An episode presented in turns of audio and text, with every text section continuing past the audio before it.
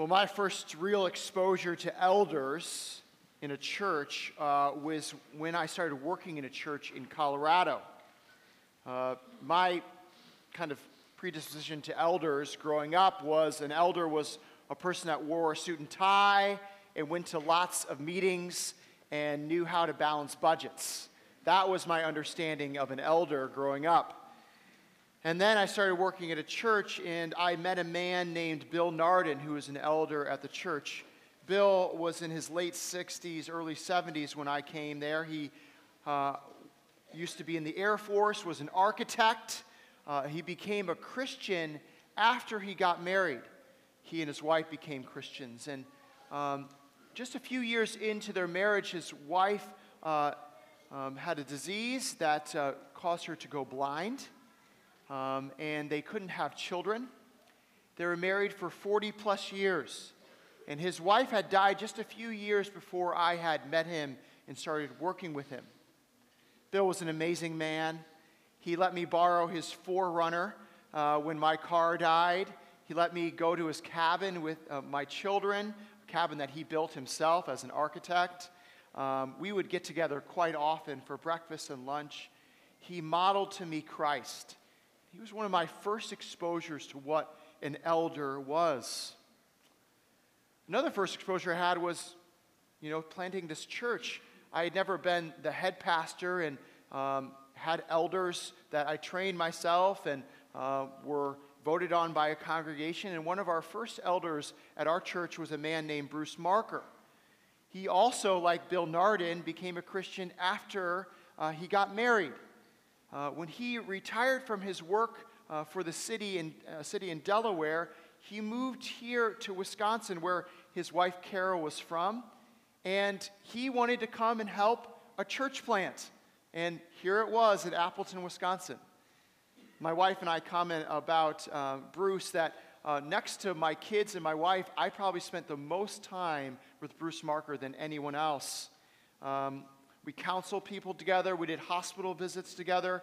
We often went to lunch together, presbytery meetings, watched Philadelphia Eagles games because he was a huge Eagles fan. And he really was my confidant.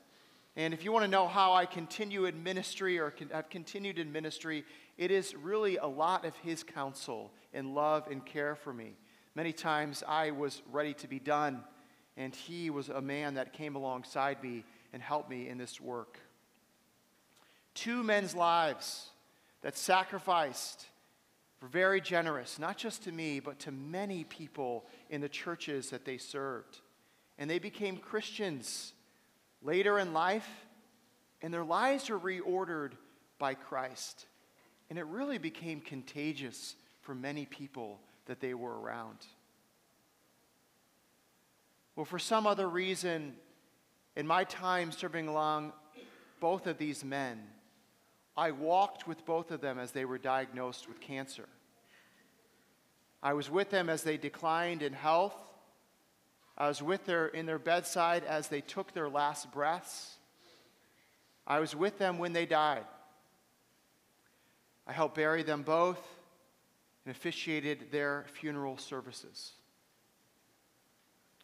Today, we are going to see another church leader in both her life and her death. And what we're going to find with these people, like Bill and, and Bruce, these followers of Christ, their worlds are reordered. And it affects how they live and die. And when other people observe their lives, they believe the gospel. Well, let's look and see this woman's life this story of this leader in a church in a town named Joppa. Follow along with me. Acts 9, verse 36 through 42. It's printed in your worship guide, too. Now, there was in Joppa a disciple named Tabitha, which translated means Dorcas. She was full of good works and acts of charity. In those days, she became ill and died. And when they had washed her, they laid her in an upper room. Since Lydda was near Joppa, The disciples, hearing that Peter was there, sent two men to him, urging him, Please come to us without delay. So Peter rose and went with them, and when he arrived, they took him to the upper room.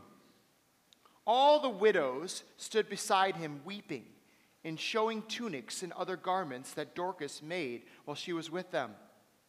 But Peter put them all outside and knelt down and prayed. And turning to the body, he said, Tabitha, arise. And she opened her eyes, and when she saw Peter, she sat up. And he gave her his hand and raised her up. Then, calling the saints and widows, he presented her alive. And it became known throughout all Joppa, and many believed in the Lord. And he stayed in Joppa for many days with one Simon, a tanner. The word of the Lord. For joining us, welcome to Emmaus Road. We're going through the book of Acts uh, this winter and uh, this spring. And Acts is book two, you would say, of Luke's writings. Course, the Gospel of Luke is his first book, and his second one here is Acts, documenting 30 years of the church, church's growth, the early years of the church. Luke was a companion of Paul, Saul, and he wrote these books to his friend Theophilus. He wanted Theophilus to see the confidence in what he believed, that this stuff was true, that it happened. He was documenting the events of the early church. We saw in the beginning of Acts, Jesus, before he ascends to heaven, says, The Spirit will come upon you. And this message of the gospel will go forth in Jerusalem, to Samaria, Judea, and to the ends of the earth. And that is what's starting to happen here in the book of Acts. Despite imprisonments, despite executions, despite people getting kicked out of their homes in Jerusalem, plus people inside the church trying to corrupt the church, the gospel goes forward. So much so that we see now, all the way here into chapter 9, that the churches are starting to form not just in Jerusalem, but towns outside of Jerusalem. Towns like Lydda and Joppa. These are towns about 15 to 20 miles northwest of Jerusalem. And we see that Luke identifies these people as saints. Really, saints means holy ones, people that are set apart. And that is how he identifies these gatherings of people, the church. Things have calmed down in Jerusalem a little more where the apostles are. And there is Peter in Jerusalem, and he says, Well, let's go find out what's going on in these towns where the churches are taking formation. Towns like Lydda and Joppa.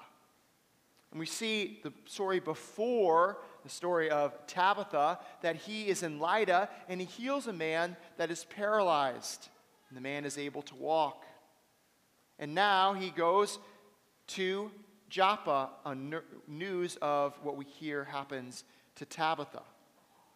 Now, first, let's see what it says here about Tabitha. We see that um, this town, Joppa, again, is influenced by Greek and Hebrew tradition. A lot of Hellenists is what they're called, Jewish people that have Greek tradition or Roman tradition behind them. And we see that even um, Tabitha is given a, this Hebrew name, Tabitha, and the Greek name, Dorcas. I'm going to say Tabitha because it sounds better than Dorcas. That's an unfortunate name. In Greek and Hebrew, it means gazelle. Probably again borrowed from the Song of Songs. It uses the word gazelle, which would kind of just be a word for beloved. Her name was beloved. And it kind of fit who she was. And we have some identifiers of who this Tabitha was. She's a disciple, meaning she's a Christ follower. She lives in this community. In this community, she does charity and good works. We realize as we go on that she made clothing for the widows in her community. Again, we see early on what is happening with this gospel message that Jesus promised would go forward.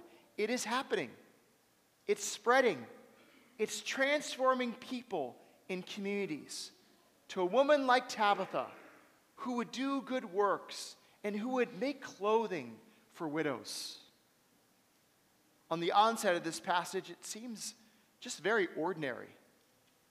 A movement in a small sea town of Joppa, a woman making clothes.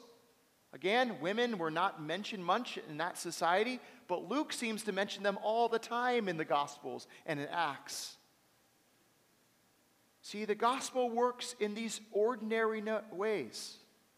Of course, we know the extraordinary is going to happen in the story, but it happens in the midst of the ordinary. Recently, a church historian that specifically studies revivals decided that he would go to see what's happening at Asbury College in Kentucky. So we've got an Asbury grad, maybe. There we go. Awesome. That's right. I forgot that, Sam. You went to Asbury. Nice. Um, if you didn't know, a chapel service uh, that they probably have on a daily basis, maybe a few times a week, um, a few dozen students were there doing the regular chapel service, and they've not left. it's been two plus weeks, and they've continued to worship and sing and pray, and people throughout the nation, throughout the world, have come to this small town in Kentucky and worshiped and prayed with them. Thousands and thousands of people.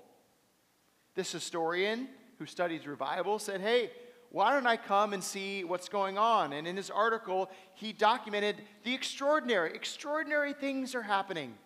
Thousands of people are coming. People are um, praying, getting to know each other. People are repenting. There is amazing things happening at this chapel in Kentucky.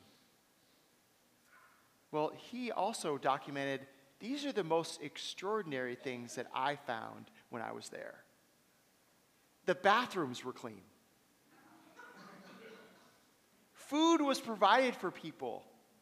That guys brought food trucks for free and people could just go out and eat. That there was not chaos. It was led by students. There were structured times with breaks every 45 minutes to an hour and people simply prayed. The extraordinary was found in the ordinary. Bill Narden, he actually went to the Air Force Academy. He was an architect.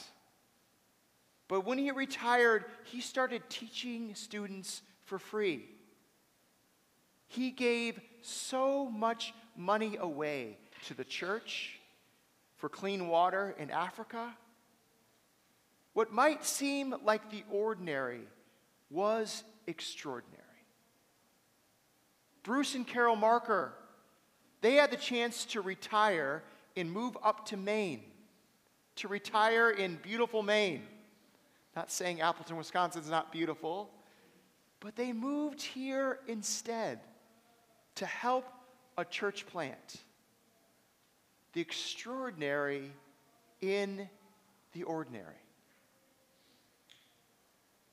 Clean bathrooms here at our church. People that cook for each other when they are in need or have a baby. People that take time to mentor others to go to Jefferson Elementary and be a big brother and a big or a big sister to kids that are there. Here, people in our church that open their homes to people they have never met before, to have them in their home and share life with them. People that help single mothers. It is amazing what happens in a reordered life of Christ. And it's on display right here in Joppa with a woman named Tabitha. That 2,000 years later, her name would still be mentioned. And you say, of course her name is still mentioned, right? Peter rose her from the dead. But here's the point the message in that extraordinary is not just for her, but it is for the whole church, and they live in it. Well, of course, the conflict enters the story, right? the tragedy comes in. Beloved Tabitha becomes ill and dies. An upper room is prepared for her burial. And if you have read the Gospels in Luke, you start to see these stories, one in Lydda and then here in Joppa, echo some of the things that we saw in the Gospels. We saw in the Gospels a paralyzed man lowered from a roof that's told to take up his mat and go. The same thing happens in Lydda. We see here, we see back in Jesus' time, that this man named Jairus, his daughter, dies, and Jesus brings this daughter back to life. Echoes again of this story of Tabitha. But we also see some differences. Since the resurrection of Christ, things have changed. If you read back in the story of Jairus' daughter and her death, before she died, Jairus' messengers went out to find Jesus because he knew he could do miraculous healings and asked him to come and heal his daughter. But then news came to them that Jairus' daughter had died. And the men say, well, there's really no need for Jesus anymore. She's already dead. Of course, you read the story, Jesus goes anyway and raises her back to life. But something is different here. The messengers don't come when Tabitha is sick, they come when she has already died. There is a belief that there is a new way. The resurrection has changed people's thinking. Also, in Jewish tradition, you would bury people right when they died before sunset. But here, they keep Tabitha in the upper room. See, there is a reality of things that are different. There is a hope and an idea that these people have since the resurrection that makes them live differently. When Peter arrives on the scene, we are given this very vivid picture. Here in this upper room are these widows weeping. We might not see it in the Greek tense, but what it's saying is these women are showing Peter the dresses that Tabitha made for them. What a picture that Luke gives us. Here are these women that are dressed in the clothing that this woman made for her, weeping over her death. Peter asks them to clear the room, again, echoing what Jesus did in the healing of Jairus' daughter. And then he says, Tabitha, rise. In the Aramaic, Tabitha, kumi. In Mark, it actually mentions the very words in Aramaic that Jesus uses for Jairus' daughter. He says, Talitha kumi. One letter difference. Jesus says, Maiden, rise. Talitha kumi. Here, Peter says, Tabitha, rise. Again, echoes of what Jesus has done. You see, this community lives in the reordering of Jesus, the Savior that has come. They live in that reality, and they know it.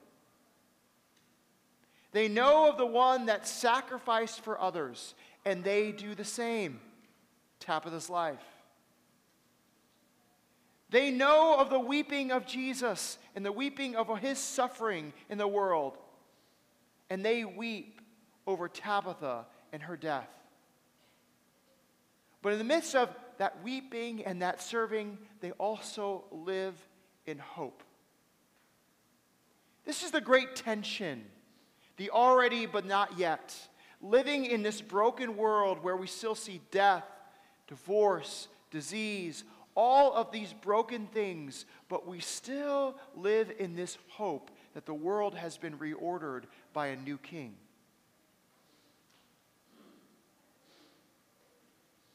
Sometimes we forget after these healings that people brought back from the dead that they eventually do die. Jairus' daughter is not immortal. Lazarus eventually died. Tabitha eventually died. But their raising from the dead was a sign of the resurrection that did not end. That Christ rose from the dead and is still seated at the right hand of the Father, interceding for us. He has completed this work.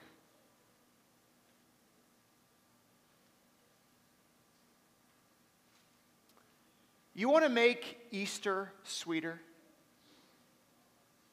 You want the resurrection to actually mean something in your life more than just pastels on Easter Sunday, family pictures in front of borders or whatever churches do, more than just having peeps and filling yourself with sugar. That is what Lent does. It's a season of preparation where we contemplate our mortality, we contemplate Christ's suffering, we fast from things that we enjoy. My girls and I were debating about what is okay to fast from, what's not okay to fast from. One of them said, I'm going to fast from being sassy.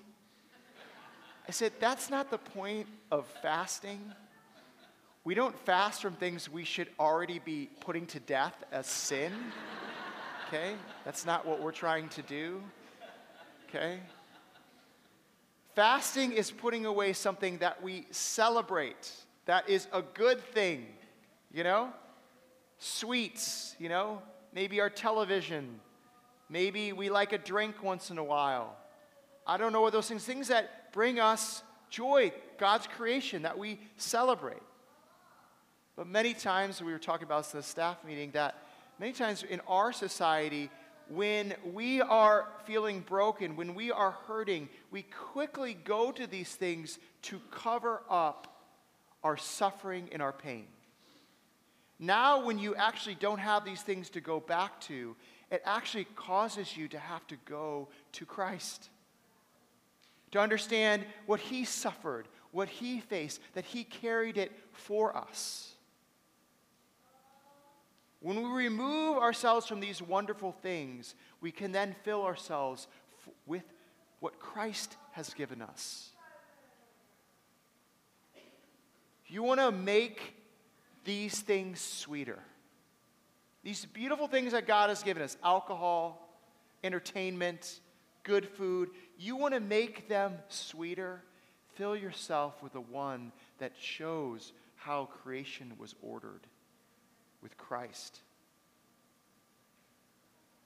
We have, again, the, I sent a little, I did a little write up on fasting. Read that. I think we have some articles in the back too about it. So I encourage you, if you're interested in fasting, make sure you, you know, follow a right procedure on it. Make sure you're doing it the right way. It's not simply to just show people, look, this is what I do. No, to draw you closer to Christ. That's the hope in that. And it's okay to break fast, like on Sunday to again know that Sunday is Resurrection Day, that you get to break the fast on Sunday, and also helping you prepare for the, breaking the fast at Easter and the joy that comes, the celebration that comes, that there will be end of death, that there will be a feast that will come in the new heavens and the new earth. Well, then what happens is that Tabitha is brought back to life, and she is presented to the church, to the saints. And we see that um, Tabitha lives in this reordering that is to fully come in the kingdom. And so people believed.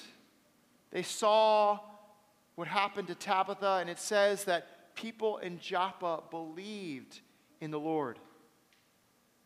I love this little note at the end in verse 33. So random, you would think. Simon, a tanner, right?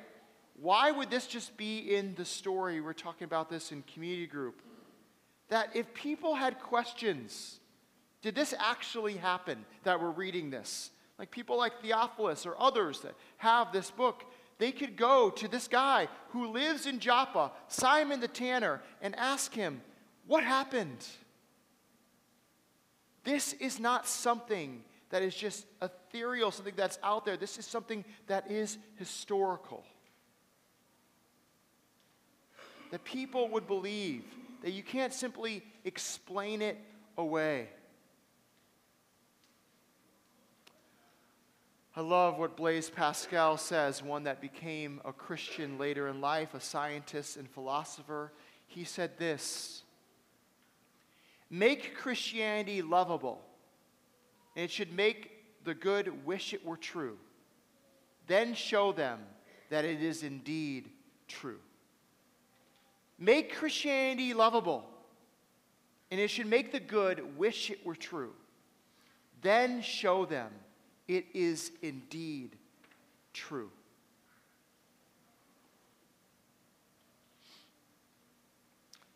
Some of you were there. Carol put out an email, Carol Marker put out an email that, you know, Bruce had a stroke. He was in a hospice care, and anybody wanted to come, they could come, and we were going to sing and we were going to pray for Bruce. And so many, many in our church came to this little room. We kind of filled the whole room up. And um, it was beautiful. We prayed, we sang, we cried, we rejoiced. We saw our brother, we saw what sin does. It will take us. And at the same time, rejoiced in what we know that Christ does. Well, at this gathering where we were singing and praying for Bruce, there were the hospice workers were there. And some of Carol's family and people outside her church. And the people commented to Carol, they said this Who are you people? Who are you?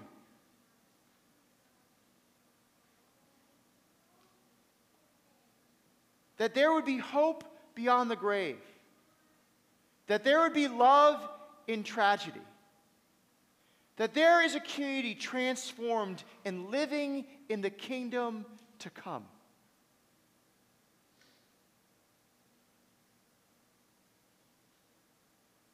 That friends would see it, that our colleagues would see it, that our family would see it. I love what Tim Keller says, borrowing on Blaise Pascal. Wouldn't it be great if that was true? That they would say that. Wouldn't it be great if that was true? And maybe they would say, but is it?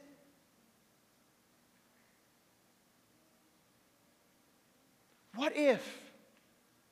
What if Christ actually existed? What if he actually lived a perfect life? What if he rose from the dead? What if it was true? The people in Joppa, they believed it.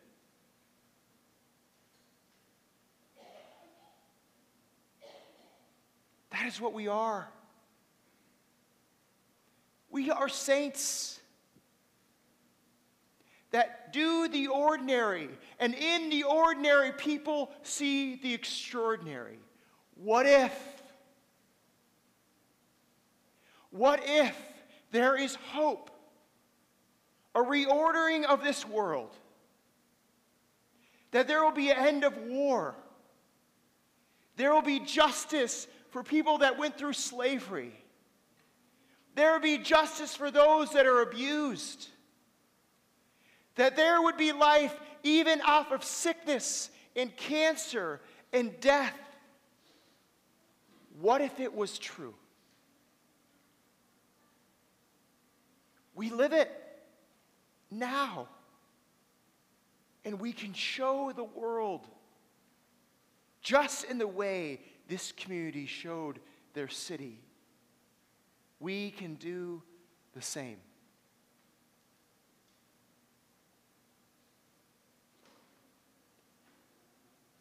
Maybe you overlooked it when you read the passage. I sure did. I needed some commentary to show it to me that I didn't see, right? The upper room is mentioned a couple times, not by accident. See, the upper room is the language that Luke uses to what the disciples do with Jesus at the Last Supper. It's no coincidence that it's used here for the raising of Tabitha. See, there is something different for those who partake in fellowship with Jesus, who drink from his cup, that take on his flesh, they unite themselves with Christ. There is a hope that comes, the same hope that, come, that came to Tabitha, a life transformed. This right here is simply not a good deed society. That's not what the church is, folks. No, it's a collection of people that have been transformed by Christ.